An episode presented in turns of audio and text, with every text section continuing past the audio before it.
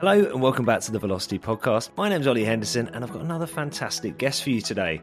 One of the reasons we started this show was to share the insights of some of the game changing figures who are helping revolutionise the global labour market. And today's guest fits firmly into that category. Jouko van Aggelen is Chief Portfolio and Innovation Officer for Aon Assessment. As well as being an experienced HR tech leader, he's passionate about connecting people, data, and technology. So he's the perfect person to talk us through how verifiable credentials are changing the way people can prove their skills in the workplace. So, without further ado, let's jump into my conversation with Jouko. So, Jouko, it's great to speak to you this morning. I've got a few questions which I thought I'd just jump straight into. So, um, where do you see the possibilities created by issuing career credentials on Velocity fit into your general perspective on the future of work? Um, I think for me, uh, the most important thing is pushing ownership of data um, on talents, on skills, on, to individuals. So making sure that we all, as individuals, consumers, employees, whatever we are, own our own data and make it very easy for us to share uh, this data with others, companies, employers, if we want to do that. Uh, that's for me basically the, the, the core. Uh, to make it easier, to make it smoother. Uh, yes, it's also efficient, but in essence, it's about empowering people to own their own career credentials. And you, you presumably have discussed this within Aon and with your colleagues and partners. What's the general reaction to that? I mean, do people share your interest in that? Is it still really early days in terms of how people are thinking about the way that it can add value to their careers? Yeah, I think it's still quite early days. Everybody has heard these days of uh, skills passports, talent passports, those kind of things. So that resonates. People hear velocity and blockchain. They have a different mm. impression because then people mostly most of the time think about the cryptocurrency and all those kind of things. Um, but if they start to think about it, yes, it makes sense. But it's also difficult for people internally, but also within other companies, to really see the commercial use case. So, from an individual perspective, yes. From a visionary perspective, yes. But how to make it practical and how to make it real, that's sometimes a challenge. But I think that with many new technologies and innovations, uh, you have to hit scale first and you have this sort of tipping point, then it suddenly becomes um, um, realistic. Yeah. I mean, that's probably a good opportunity to talk about specific use cases. How will people having control over their career data help solve the problems of assessing and reducing skill gaps?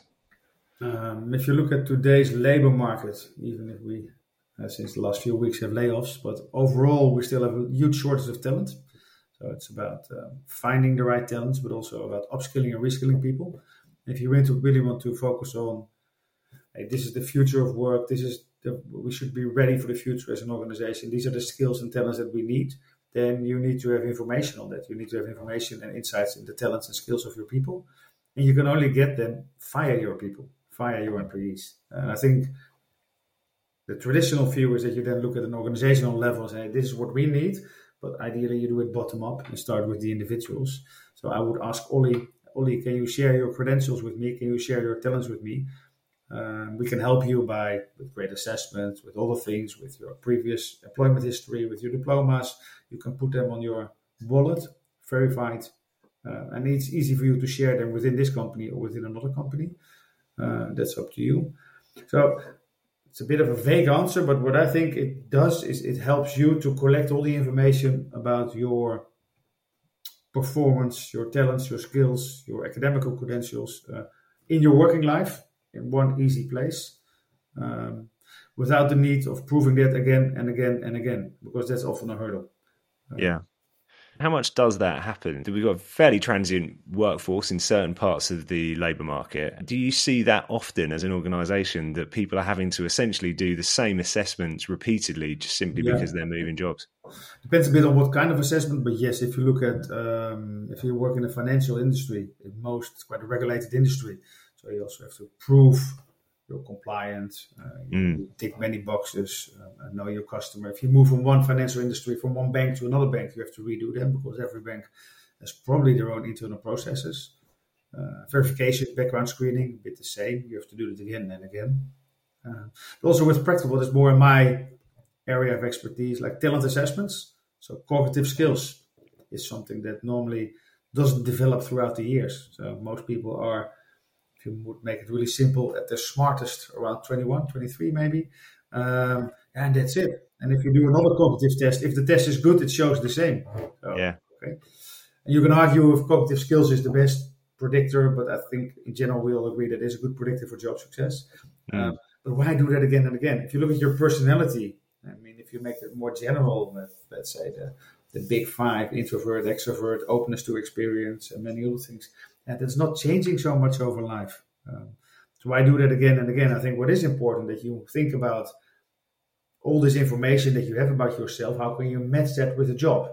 Because jobs are different, requirements are different, but the basically the data that flows into this equation stays the same.